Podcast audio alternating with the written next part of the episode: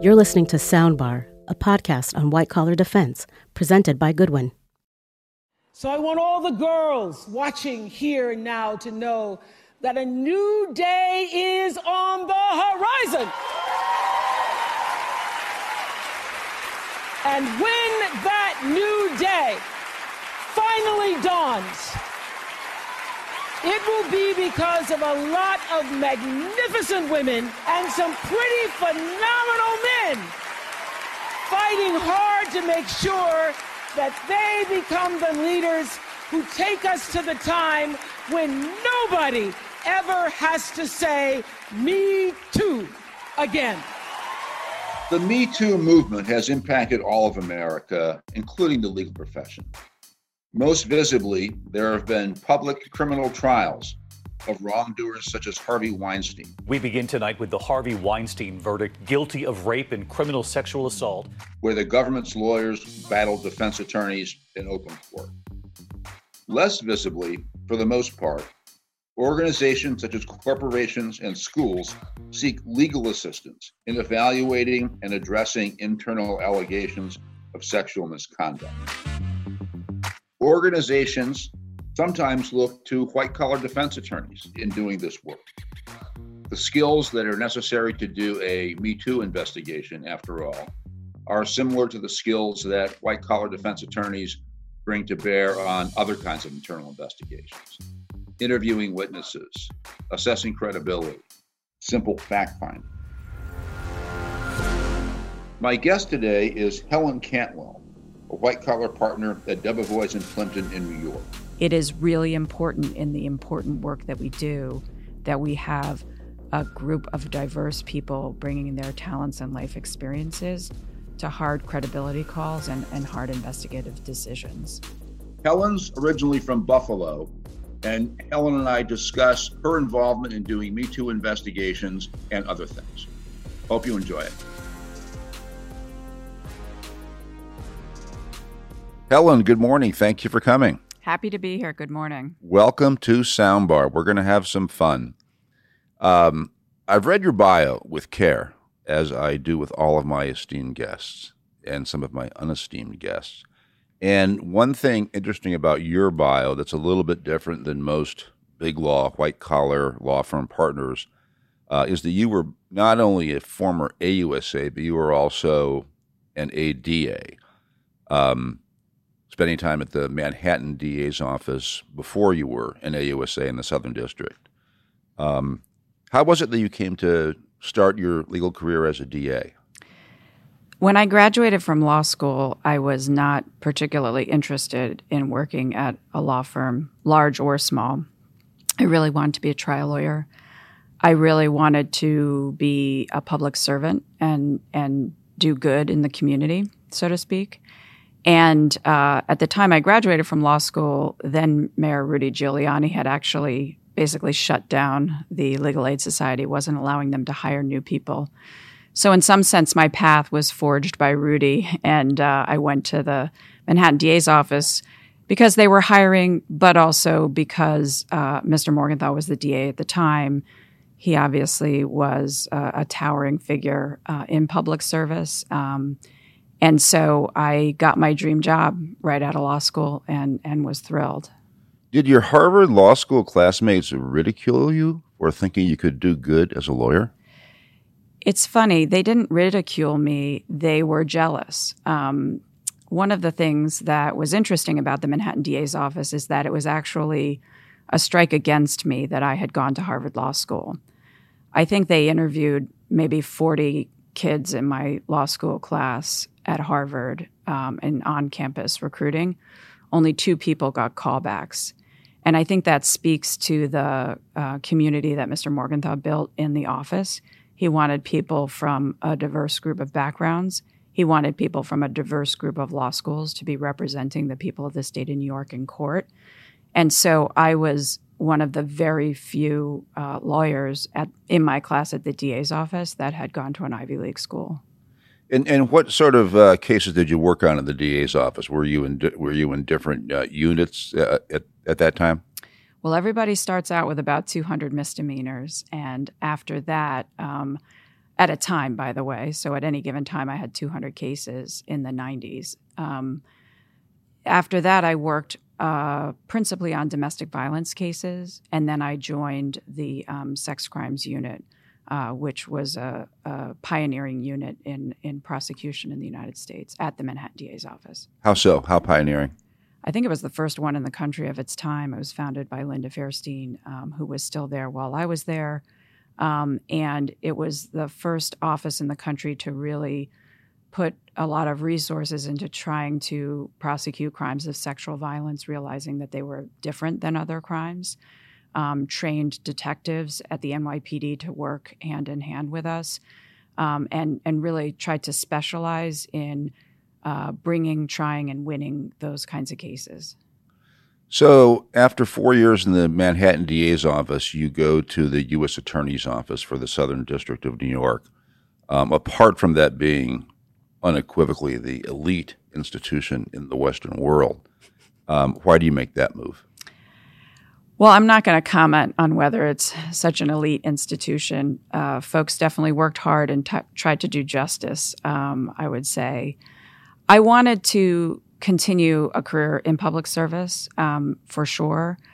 I also wanted to work on bigger and more complicated cases. The Manhattan DA's office is an amazing institution and has a lot of um, really complicated and interesting investigations. But I think at that time, I thought it would be that going to the U.S. Attorney's Office would just be that much more interesting, that much more challenging. Uh, and I got to work on amazing cases uh, while I was there for about eight years. So you leave the U.S. Attorney's Office in 2008 and you go to Debevoise, where you are now, correct? That's right. And so I guess you just missed uh, serving under Preet Bharara as your U.S. Attorney, but I, I, have to ask if you've checked out his podcast. So Preet and I were colleagues in the office, so we definitely got to work together. Um, I I our family does listen to his podcast. He had a particularly good one um, on 9/11 this year about a one of the first female firefighters. Um, so so he's definitely uh, a, a, leader in the podcast era, if not in the podcast world, if not just in law enforcement in general. And it's it's nice to know you can always get a fix on the general awesomeness of the Southern District whenever you need it, right? Well, I think I get that fix uh, every time I go down there representing my clients. But uh, it's it's always it's always a it, look. It's an amazing institution. Uh, very proud to have served there and and continue now to I guess litigate against them. So one of the things interesting about your practice that I want to focus on today is that you've represented a number of institutional cl- clients in investigations into uh, you know, workplace sexual harassment or sexual harassment in other types of settings. Um, these might colloquially be called as Me Too investigations. Um, your bio notes that you've done work for CBS, which was obviously heavily publicized, the board of the Cleveland Orchestra, the NFL, Syracuse University, and I'm guessing there were probably dozens more that never became public. How did you first get involved in doing this kind of work? Well, when I came to Debevoise, um, again, I had not really wanted to be somebody who worked in a large law firm. And I decided to make the transition to see what it was like. I assumed I would just be working on, you know, cases involving financial crimes or accounting fraud or whatnot. It, I would never have imagined that – working on cases involving sexual misconduct or sexual violence would have been such a prominent part of my practice. As I mentioned, I had worked in the sex crimes unit at the Manhattan DA's office. So at this point, I actually have, you know, decades of experience interviewing people who are um, survivors of sexual violence and sexual abuse, child abuse, um, and also um, uh, women who are themselves that are victims of sexual harassment in the workplace. This is something I've done my whole career, and so I think uh, the reason that um, our firm and and me as a member of the group that does these cases have been uh, hired in these cases is because when we approach them, we make a commitment to the client that we will call the facts as we see them, that we'll do what we think is the right thing to do. Um, we will let the chips fall where they may. And I think we have a lot of credibility with both um, survivors or victims of sexual misconduct when we talk to them about our experiences and our cases, and also credibility with boards of directors or senior management at companies or other types of institutions who often really just want to know what happened. And if they can figure out what happened, then hopefully they'll take appropriate action based on the facts. I mean, it's funny though that you know a lot of big law white collar practices that that don't have people with your special experience as a DA doing sex crimes work are are trying to get in on this action. I mean, if you Google big law and Me Too, the internet explodes. I mean, half of it is about law firms that have done bad things, but the other half is about law firms trying to develop, you know, practice areas in the me in the Me Too world. Um, but pu- putting aside your own compelling sort of personal experience that you could sell, I'm sure, to anybody who had a serious Me Too type of investigation, why should a white collar practice area in a large law firm be the best fit to do this kind of work? I mean, let me play devil's advocate for a minute, right? Um, there's typically no law enforcement investigation overhanging a company that has this kind of a problem. If there are any legal issues, you know, it's not like securities fraud or FCPA or mail and wire fraud. It would be possibly state law issues.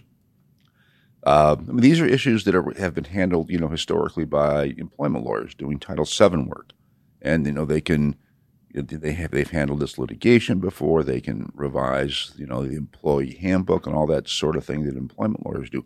Why are white collar firms and white collar practitioners? Why are they um, the right choice for this kind of work?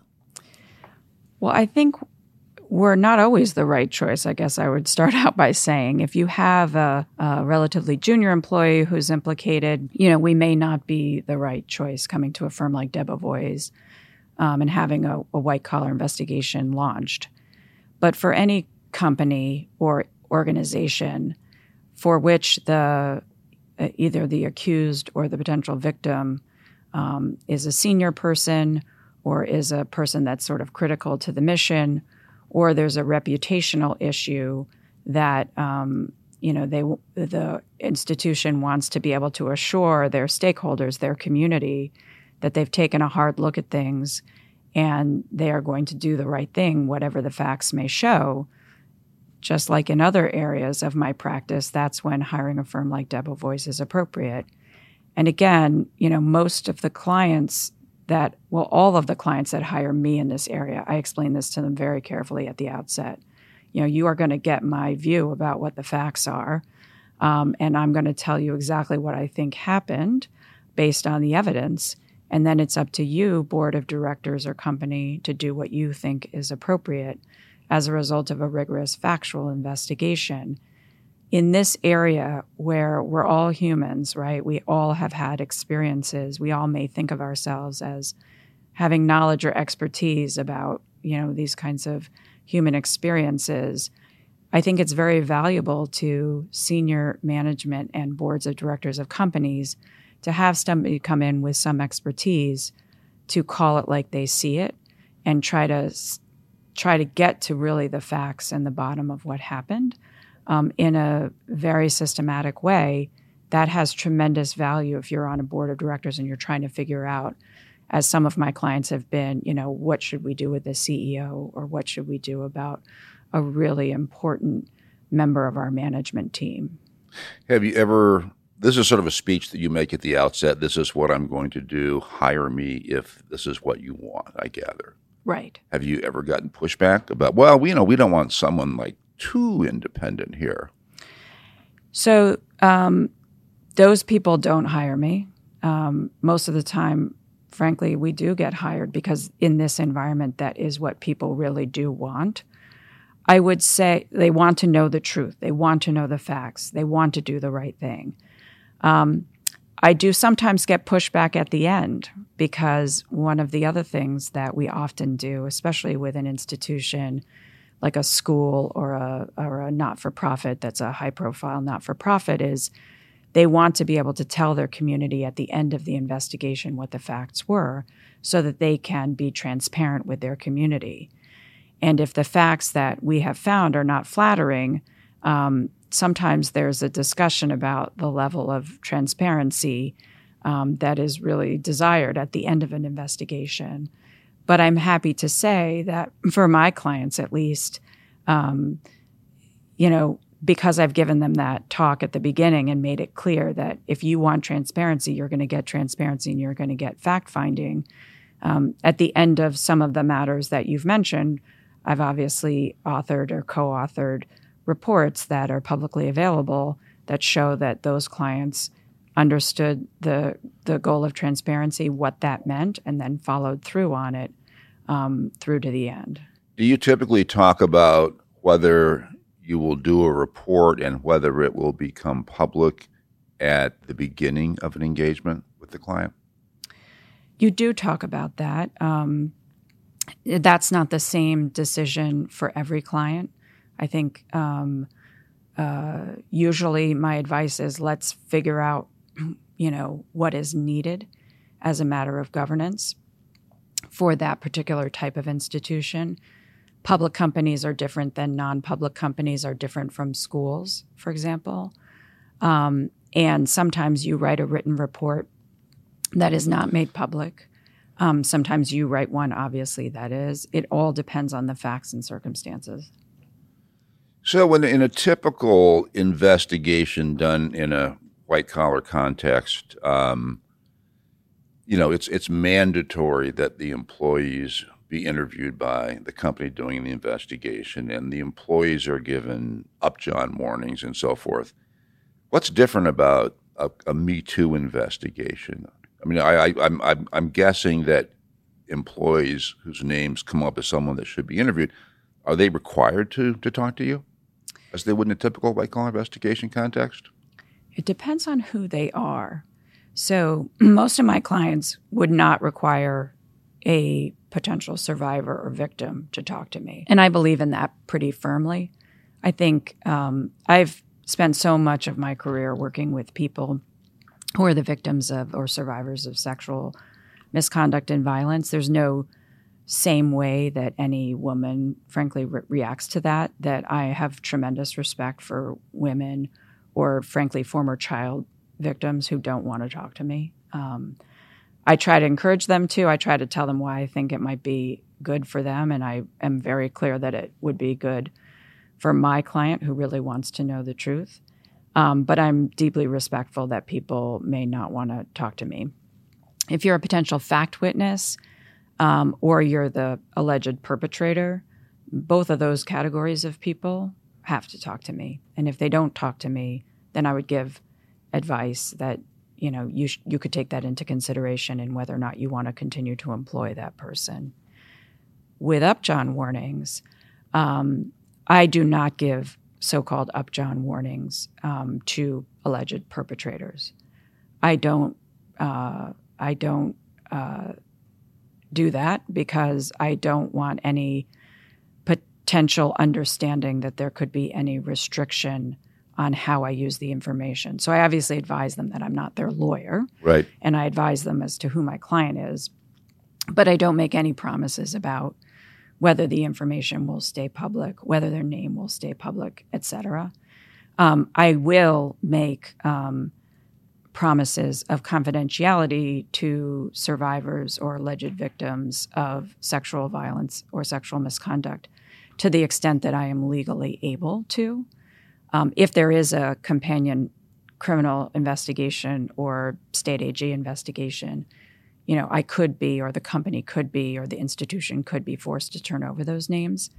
Typically, that has not happened. That hasn't happened to me yet. I'm usually able to convince the government agency that's investigating that people came forward and gave me information on the promise of confidentiality.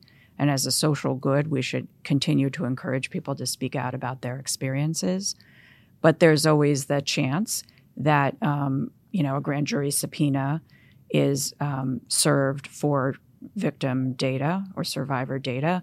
And I suppose there is a world where uh, a district attorney's office may force a company to turn over names, even notwithstanding the, the rules of engagement in an internal investigation.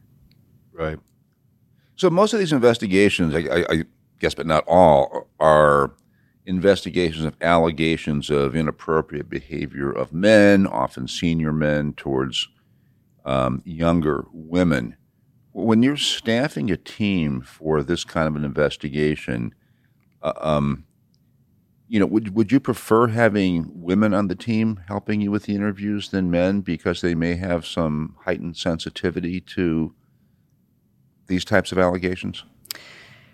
So I don't prefer to have any one kind of person on any team that I work on. Um, I believe very strongly in staffing uh, teams of diverse lawyers, whether it be their gender, lawyers of color, their sexual preferences. Um, I think that's even more true in these kinds of investigations. Many firms do tend to staff these cases with mostly female lawyers, in part because they a lot of the young female lawyers want to work on these cases. They want to sure. be part of these investigations. And I obviously encourage all lawyers to be part of these investigations and bring their diverse and different perspectives to the table, um, especially in cases where we're making hard calls.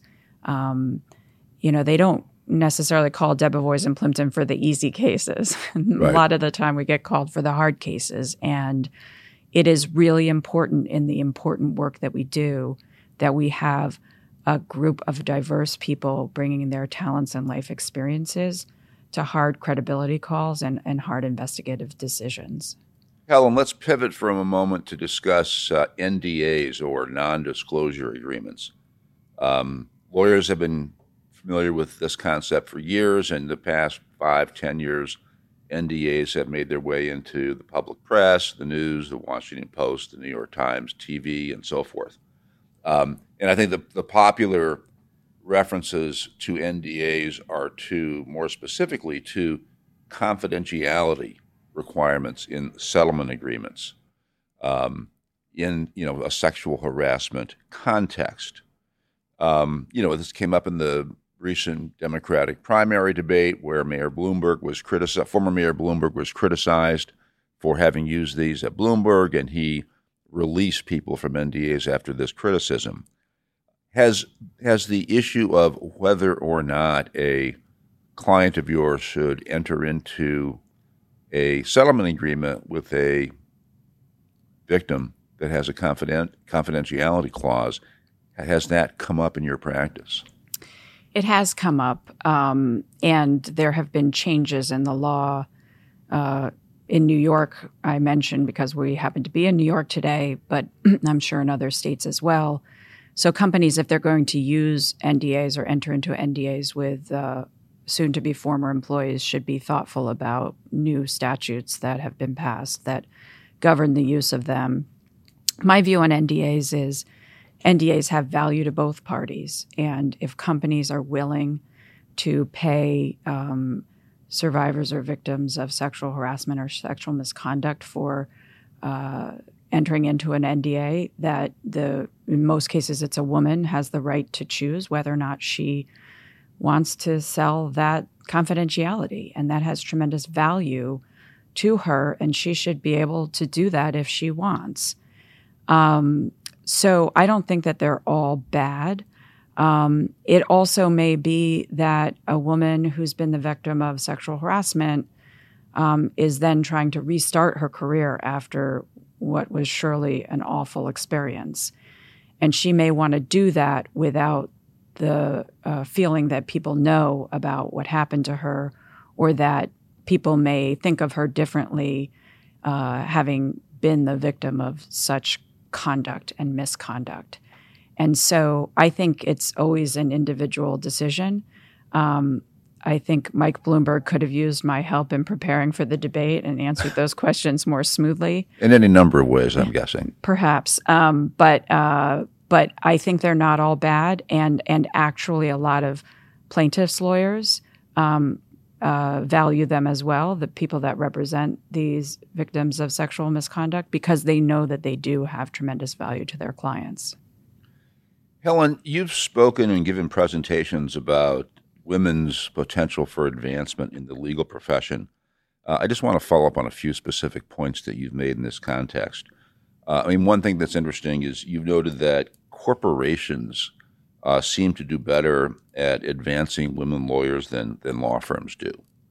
Um, in 2018, 28% of the GCs of Fortune 500 companies were women, where only 20% of the equity partners at law firms were women.